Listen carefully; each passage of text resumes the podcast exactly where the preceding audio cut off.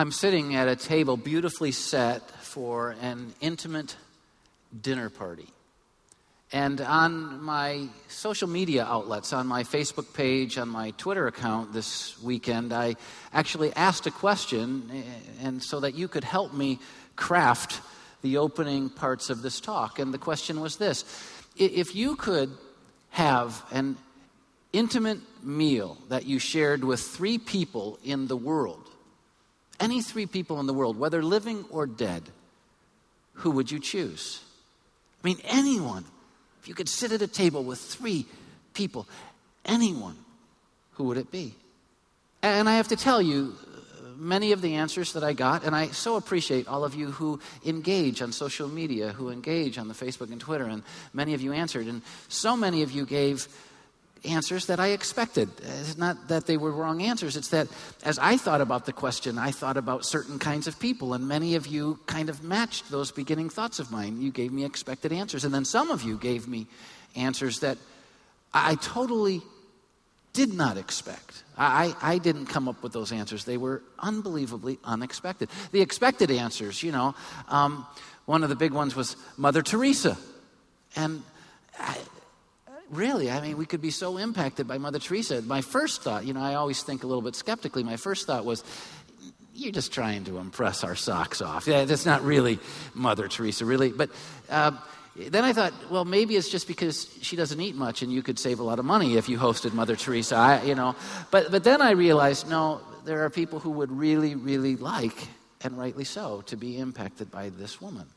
Another one was Billy Graham, once again from the faith community. Billy Graham, because he's so stood for truth for so many years and been so faithful and, and uh, unlike so many, never fell, kept his integrity. What a beautiful story. And so that was expected. And others, uh, once again from the faith community and the culture community, Martin Luther King Jr., that would be an expected one because it's like he changed the fabric of our culture in ways that can't even be comprehended. And so I get that.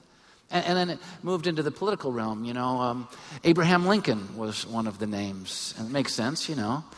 Uh, just saw the movie Steven Spielberg put on, right? And so I was like, yeah, Abraham Lincoln. He was a president? Oh, cool. I'll, I'd like to get with him. And George Washington was another one.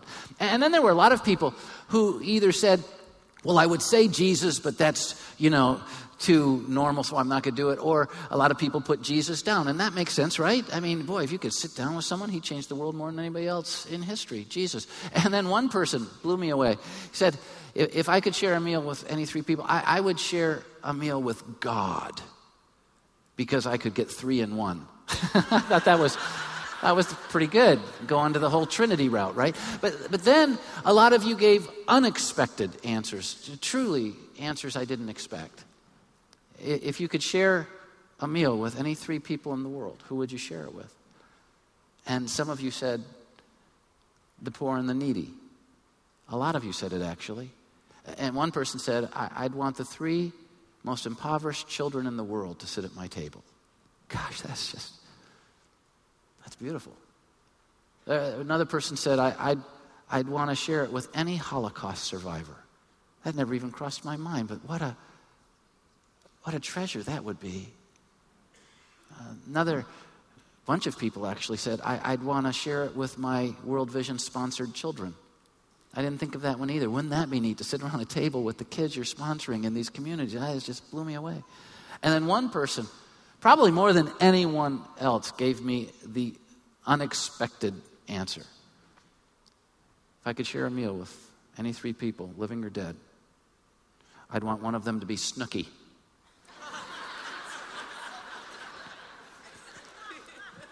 Get some medicine, friends. Really.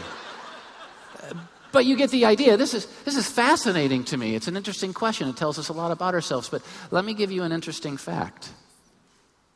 And, and this isn't an indictment, this isn't a criticism. This is as true of me as it is of you. But not one person said, if I could share a meal with three people in the world, I'd share it with the three people who've hurt me the most. why would we say something like that, right? I mean, It'd be stupid, it'd be crazy. Who in their right mind would say, if I could sit at a table and share an intimate meal with anybody in the world, I'd want the people who had put the dagger in deepest and twisted it the most. I'd want the people who hurt me most. Who in their right mind would think that? Jesus.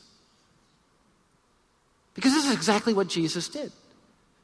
Jesus, who created this universe, who created each and every one of us, and yet has experienced each and every one of us reject him, betray him, dismiss him. Some of us don't even believe in him. None of us, by nature, honor him as Lord and follow him and give him the credit he deserves. And yet, Jesus chooses to share his life, to share his table with us. He's invited every single one of us. In fact, think about this. He could have wiped out the universe he made and started all over, but he chose not to. He left heaven and he came to earth to share his life with, to share meals with those who would reject him, those who would betray him, those who would beat him to a pulp and put a crown of thorns on his head and nail him to a cross and laugh at him and mock him while he died for them. That's crazy. Do you realize that apart from forgiveness, apart from forgiveness, not one person can have a relationship with God. If Jesus wasn't willing to choose those who had hurt him and betrayed him, none of us would have an opportunity to sit at his table. And you need to know he's doing the same thing today. He is offering to each and every one of us, though all of us have hurt him and disappoint him, he is offering to each and every one of us his table to share, a relationship to have. The kingdom of God is built upon God's willingness to forgive. But here's what I want you to see the same is true in human relationships. Just as it's true that not one human being can ever have a relationship with God, no matter how religious or irreligious, not one human being can have a relationship with God apart from his willingness to forgive them and invite them to his table. The same is true in human relationships. Do you realize it's impossible for any one of us to have a relationship with another human being without building it on forgiveness? It's impossible. Why? Because there's no human being alive whom you can be in relationship with who isn't going to disappoint you, who isn't going to hurt you. There is no true intimacy. There is no true love. There is no enduring relationship among human beings apart from the willingness of us to forgive. Forgiveness is essential, an absolute requirement for experiencing positive relationships in our world, which highlights a problem. Many of us don't have these kind of relationships. We might exist in the context with other people, but true intimacy, true openness, true sharing, true love, mm. And the reason is because though you can't have a great positive relationship apart from forgiveness, we still have a difficult time forgiving. We have a hard time letting go. We have a hard time inviting into our lives and sharing our lives intimately with those who've hurt us. We're not as much like God as we would like to be. And, here's the problem most of us don't understand that we ultimately hurt ourselves more than the people who originally hurt us. And, the way we do that is by holding on to the hurt. Think about what happens when we hold on to the hurt. We take the hurt which happened in a moment and we intensify it and magnify it and prolong it day after day, year after year, decade after decade. We take something that was a momentary hurt, no matter how big it may be, and we allow it to ruin a lifetime. We hurt ourselves more than the ones who hurt us. Let me give you the reality as we, as we open up this series. We tend to hurt ourselves today by holding on to our hurts from yesterday. Most of the pain we experience today in the present isn't because someone right now is hurting us. It's because we're holding on to the hurt that we experienced yesterday or somewhere in our past. And those hurts that we will experience today will usually be prolonged far into our future because we hold on to them into our future. We hurt ourselves today by holding on to the hurts of yesterday. So here's the truth that I want you to see. If we're going to get what we want, fulfillment in life, if we're going to fully live, experience life as God designed it, experience life at its best, we need to understand that fully living today requires fully letting go of yesterday. Now, do you see the problem? Many people come and say, How can I really experience the fullness of life today? There's only one answer. Well, you've got to fully let go of the hurts and the disappointments of yesterday. But most of us aren't willing to do that. Most of us take yesterday's hurts into all of our tomorrows, and it destroys us. And just so you know, this truth, fully living today requires fully letting go of yesterday, isn't Brad Powell psychobabble. Let's just turn to the Bible and see what God has to say about it. Look at Ephesians chapter 4, verses 26 and 27. In your anger, do not sin. Now let's be honest here. Anger is the initial and, quite frankly, legitimate response when someone hurts us, right? When someone betrays us, when someone daggers us, when someone rejects us. Anger is this normal emotion. And God says, but in your anger, in your response to these kind of hurts, don't sin. Don't let it turn destructive. How can we prevent it from becoming sin? Do not let the sun go down while you're still angry.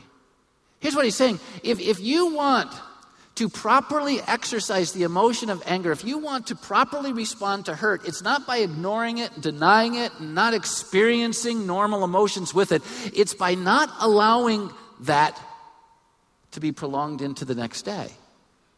Your anger is going to become sin. It's going to become destructive. It's going to defeat you if you don't deal with it on the day it occurs. So, in your anger, do not sin. Don't let the sun go down while you're still angry. And don't give the devil a foothold. We literally, when we carry yesterday's hurts in today, today, we open our lives up to the evil one owning us, defeating us, destroying us. We give him a place in our hearts and life. You say, I've never invited Satan into my life. Have you ever held on to the pain of yesterday into today? It's like saying, Come on in and have your way, Satan. Take over in my life. God is telling us that to fully live today, we have to be willing to fully let go of yesterday. And then look at how he continues in Ephesians 4, verses 31 and 32. Get rid of all bitterness, rage, and anger, brawling, and slander, along with every form of malice. And there's only one way to get rid of it all be kind and compassionate to one another, forgiving each other just as in Christ, God forgave you. Just as in Christ, God invited you who have hurt and disappoint him so profoundly to sit at his table, so you need to forgive. It's the only way to fully live. It's the only way. Now, to me, this passage would be a lot easier for me to swallow if I could just change a couple of words. I'd like to exchange the word some or the word most for the word all. This passage would become doable for me. You know, get rid of some of your bitterness. I'm in. Happy New Year. Get rid of most of your rage and anger. I'm all over that. The only problem is it doesn't work because if I get rid of most of my rage and anger, I still have some of my rage and anger, which means I'm not fully living. And this is exactly where we're at. He says, get rid of all of it. And then he ends it, forgiving each other just as in Christ God forgave you. I mean, that's poetic. And it's true. And we're going to look at it again. But, but let me just point out something. As beautiful as those words, forgiving each other just as in Christ God forgave you, just as beautiful as those words are, they're difficult because here's what they mean. They mean that we need to forgive everything and we need to forgive everyone because that's how Jesus forgave us. How would you like it if Jesus says, You know, I'm going to forgive most of what you did? You're screwed, friends.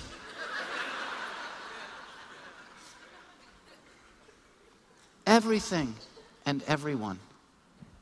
And if we don't, we'll never fully live. Now you're saying, well, you know, easy for Jesus. You know, he was God. Yeah, but he made it possible for us to forgive like he forgives. And just so you can see it, and it will create tension in you as it does in me, it will create a question how can I do that? But we found a story of forgiveness from a human being just like us that boggles the mind. And we wanted to share it with you so that you could realize it's possible. Watch.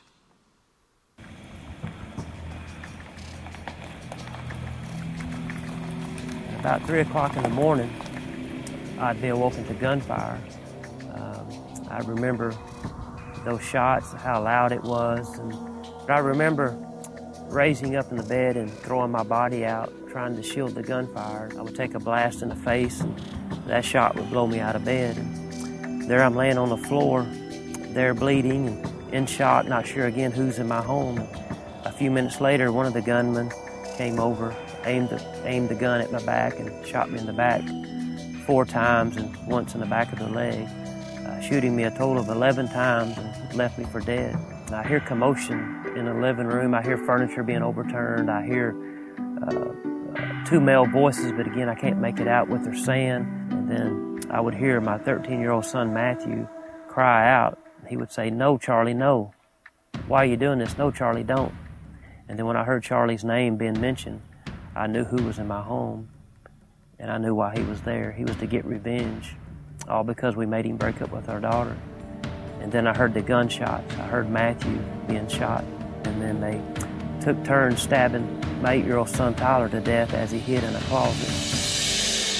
I finally managed to get to my feet. I scanned the bedroom, and I can't find Penny anywhere, but I'm blinded by smoke and blood. And my first thoughts were to get out, get through the bedroom door to get upstairs to my children, but by this time the the house was totally engulfed. I could hear windows exploding. I went back on my side of the bed, climbed over the mattress. And when I did, when I climbed over the bed, there I found Penny, and she was already gone. Um, it was a horrific scene. I couldn't get her out. I didn't know how to get to my children. And probably the hardest thing I did that night was when I climbed out our bathroom window, knowing they were inside, and, and I couldn't get them out the whole time I crawled to my neighbor's house, I wasn't really feeling the pain. I think I was just running on adrenaline and shock. And, and once help came, that's when the, the pain began to set in. I realized at that point that no effort on my part was going to change what happened. That I realized that they're all gone.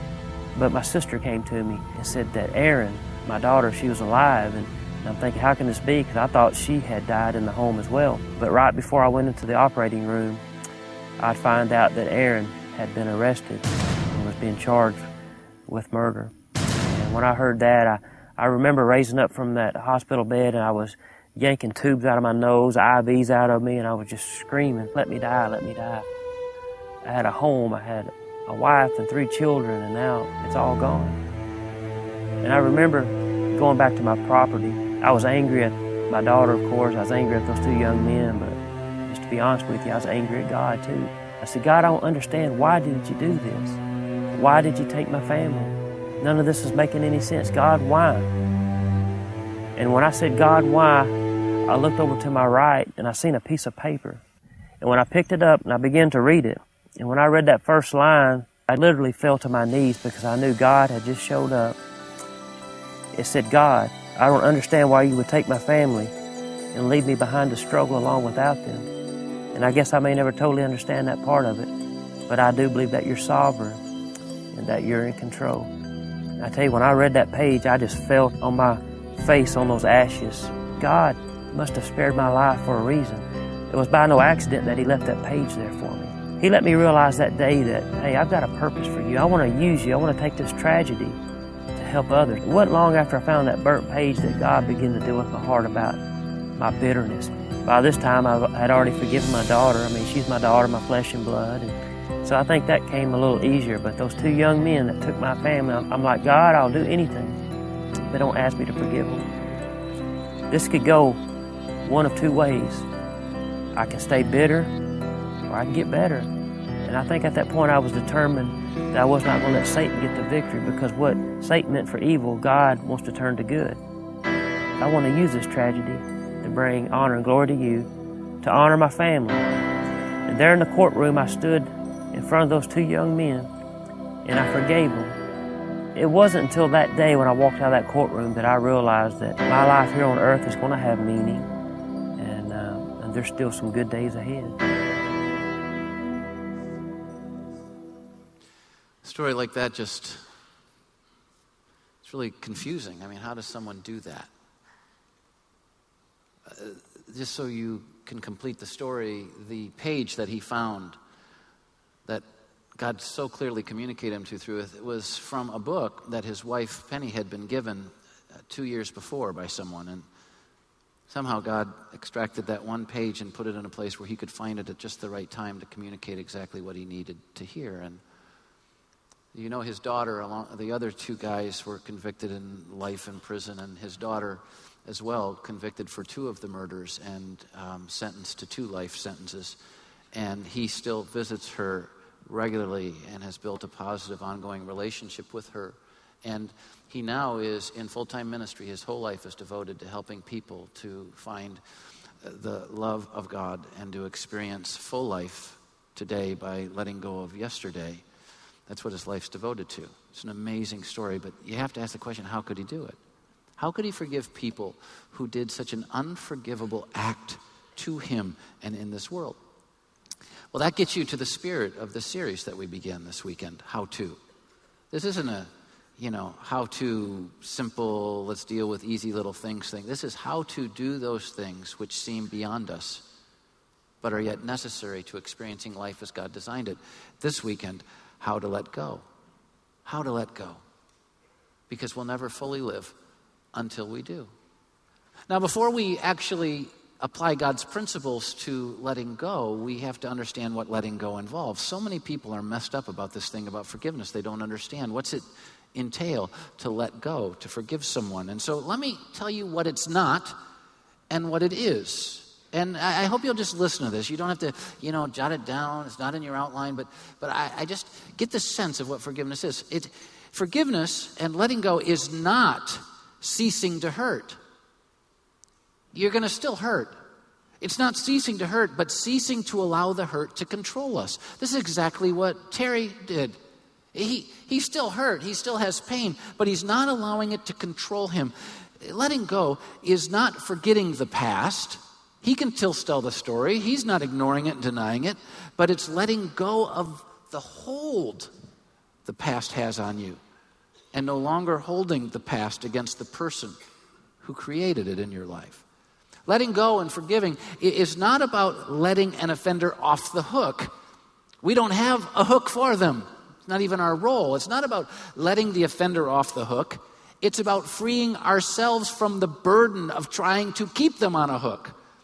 It's about freeing ourselves from the burden of making them accountable and making them pay. It's not about letting the offender off the hook, it's about letting us off the hook. And how do we do it? By trusting God with them. I mean, we just have to trust God with what happened yesterday so that we can live today. Letting go and forgiving is not a feeling, but a choice. When Jesus was on the cross dying and said, Father, forgive them, he, he didn't all of a sudden have this euphoric feeling where he goes, Forgiving feels good today. He forgave by choice, by an act of the will, and that's how we let go of yesterday and move into today. And letting go is not reconciling a relationship. Now, a relationship can't be restored or reconciled until there's forgiveness. But even when there is genuine forgiveness, sometimes there's not restoration of relationship. But reconciliation is not what forgiveness is. Forgiveness is about releasing the pain, releasing the pain. And that's what Terry did. Now, how did he do it? How to let go. Let me give you a couple of principles. These are not principles that'll take me a long time to communicate, but these are principles that will take us a lifetime to apply. But we need to begin now. If we're going to let go, we have to experience forgiveness ourselves. We have to experience forgiveness. There is no such thing as a person who is still carrying the shame and the guilt of their failures who is able to truly and genuinely forgive another person. It's impossible. Until we're forgiven, we can't forgive. that's why Ephesians 4:32 says, "Forgiving each other as in Christ God forgave you." Until you experience Jesus forgiving you, you don't have the capacity to forgive someone else. You're going to respond in guilt and you're going to respond in shame. You're going to respond in hiding. You're not going to be able to let them off because you're still on the hook. And so you have to experience it. Now, some of you have a relationship with Jesus. You've asked Him to forgive you in your past, and yet you're still not forgiving now. Why is that? Because you once experienced His forgiveness, but you're not now experiencing His forgiveness. You're, you're carrying shame and guilt that you don't have to carry. You need to be experiencing His forgiveness every day if you're going to be giving what people need every day forgiveness. Are you? Now, some of you have never experienced His forgiveness. And I, there are all kinds of reasons we don't turn to Him, but you just need to know you'll never fully live today until you can fully let go of yesterday, and you'll never be able to fully let go of yesterday until you experience him forgiving you for yesterday. Look at 1 John chapter 1 verse 9 and 10 it says if we confess our sins that's simply if we acknowledge them if we bring them to service if we own up to our sins he is faithful and just and will forgive us of our sins and then purify us from all of the unrighteousness the the lack of goodness within but if we claim we have not sinned, if we keep putting on the mask and saying, I don't have any problems, we make him out to be a liar and his word has no place in our lives. We'll never experience him. Many of us aren't experiencing fullness of life because we've never experienced forgiveness. How about you? I just want to encourage you if you're here today and you've never, ever allowed him to forgive you, this is your moment. If you want to know God, you have to experience it. So before I download the last couple of principles, would you just bow with me in a word of prayer just for a moment? And as we pray, I encourage you to take my words and you pray them to God in your heart. Just say, God, I confess my sin. I, I've rejected you. I've lived without you. I've done my own thing. I've played God. I've sinned against you. And I'm asking you now to forgive me. I believe and I trust that your death on the cross can forgive me, and I'm asking you to do it. And I believe that your resurrection to new life is how I can have a new life, and I'm by faith claiming it. Save me. In Jesus' name, amen. Now, if you prayed, I just really encourage it. let us know. Uh, we, we put together a letter that can help you take some next steps in your journey with God, and we just need to know you prayed with me. And so if you're in one of our live services, take the program out that we handed to you that has how to on the front and fill out the connection card that's inside. And on the bottom it says, Today I pray to receive Jesus Christ. Fill in that or check off that little circle next to it. And then there are boxes at every exit of all of our auditoriums. And just throw it in there and we'll send you that letter. And if you're watching church online, just hit the What Next button where you're watching it and we'll do the same for you. And I really encourage you, especially being a new year, get in a starting point group. We have starting point groups that recharge, supercharge your journey with God. And all you have to do is be a part of it. And so go into the lobby of our, our church and people will talk to you about that starting point. There's a huge sign, there's a table. Sign up for that, become a part of it. We need to grow. Now, if we're going to let go, once we experience forgiveness, there's another principle. We have to appropriately face the hurt. Many of us kind of ignore it and bury it, and so it just keeps going into new tomorrows with us. We have to appropriately face our hurts, and we have to appropriately face the one who caused the hurts. We have to address it, otherwise, there's no forgiveness. We have to address it if possible. Look at Matthew chapter 18, verse 15. This is Jesus' words. If your brother sins against you, Go to everyone you know and those whom you don't know and tell them about this jerk that hurt you. Oh, wait a minute, that's not what Jesus said. That's what we do. That doesn't solve the problem, it magnifies the problem, it enlarges the problem, it expands the problem, it, it grows the hatred between you and that person. Here's what Jesus said appropriately face it and the one who caused them. If your brother sins against you, go and show him his fault just between the two of you. And if he listens to you, you have won your brother over. And how do you go? Ephesians 4:15 says you, you go speaking the truth, but you speak it in love. And that's how you grow up in and experience the fullness of Jesus in your life. How else do we let go?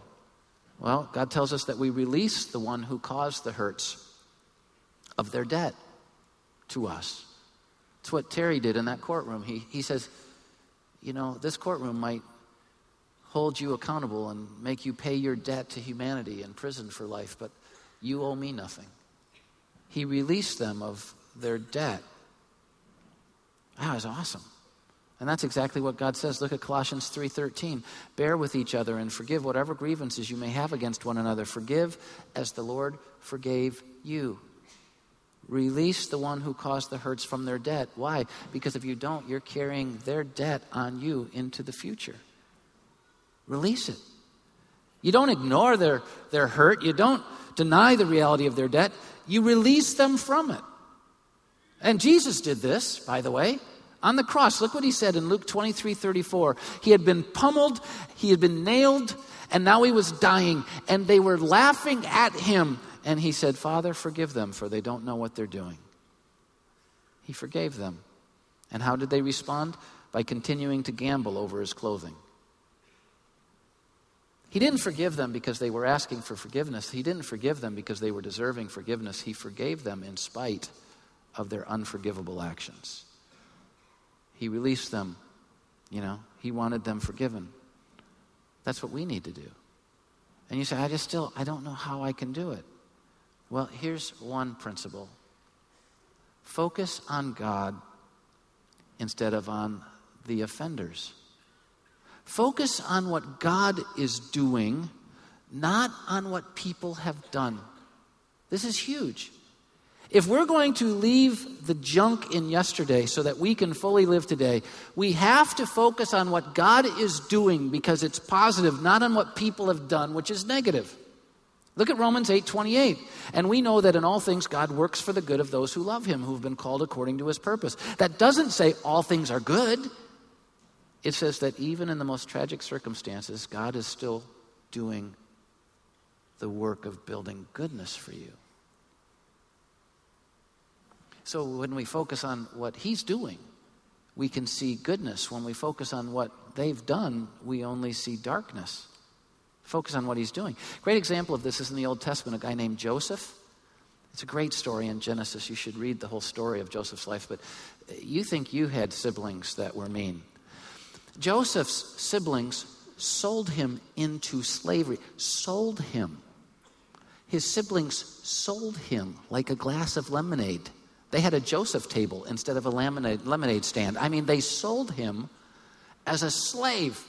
And you need to know this was the positive choice. They had two options sell him or kill him.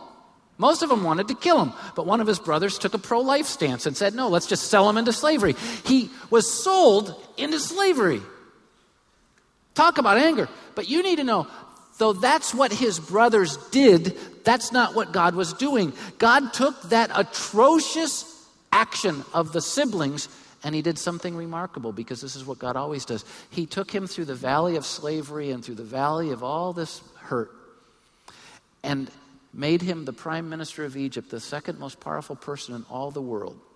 Could have never gotten there unless this all had transpired and how did Joseph stay positive all this time? Because he didn't focus on what his brothers had done, he focused on what God was doing. How about you? I mean, this is the way to let go of yesterday and live today. Uh, uh Joseph, when he finally had a chance to face his brothers, and I'm going to tell you that, you know, when, the first time I read the story of Joseph, you know, he, had the, he was the prime minister. He was justice. And so he could have wiped these guys out, and it would have been, you know, the law. He could have done it.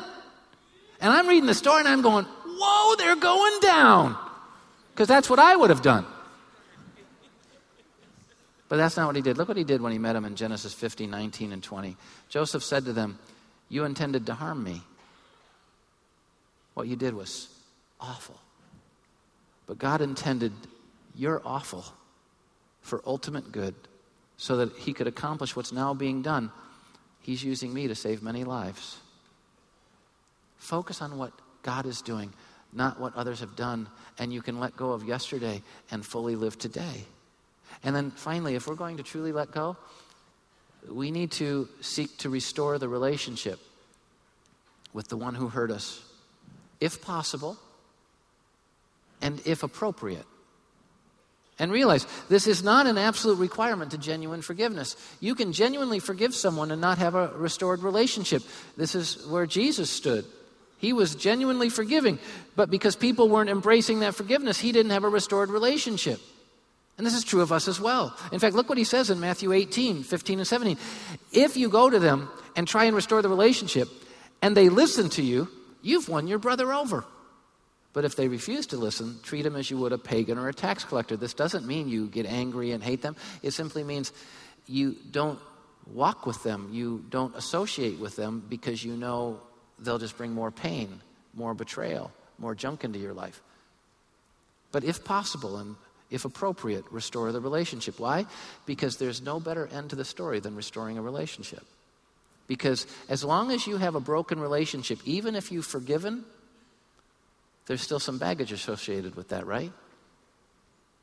Now, if you've done everything you can and they won't listen, you don't own that baggage, but it's still out there. The story's still not good. So, trying to restore it, doing all that you can to restore it, is the best way as long as you're not putting yourself in hurt or danger. And what better way to demonstrate God's love? And this is what Joseph did. Look at how Joseph responded to his brother. First of all, it'd be one thing to go, I forgive you, God did great things through your bad behavior, get out of here, go starve to death. I mean, that would have been like grace, right? That's not what he did. Look at how he responded to them. Talk about reconciling a relationship. Genesis 50, verse 21. So then don't be afraid. His brothers were afraid. Don't be afraid. I'll provide for you and your children. He says, Though you sold me into slavery and wanted me dead, I'll provide for you. And I won't just provide for you, I'll provide for your children. Now, isn't that a great end to a story? Do you know how you get a story like that?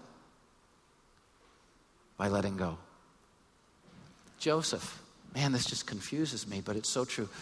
If Joseph was asked when he was the prime minister of Egypt, doing all kinds of great jobs, but not yet back with his family, if Joseph had been asked if you could spend an intimate meal with anyone in the world, who would it be? he would have said, My family. Why? Because he didn't take yesterday into his today and he let go. And this is the only way we can do life and truly experience life. We need to forgive. And so, now that we understand the how to let go, there's this little nasty thing remaining in our way, and it's called choice. You can carry your wounds and your pains and your yesterdays into today and never really fully live, or you can fully live. The choice is yours. Here's my recommendation. Here's the application to this first weekend talk in this series, How To. Let go. Let go because when you do, you will live. See you next time. Thanks, everybody.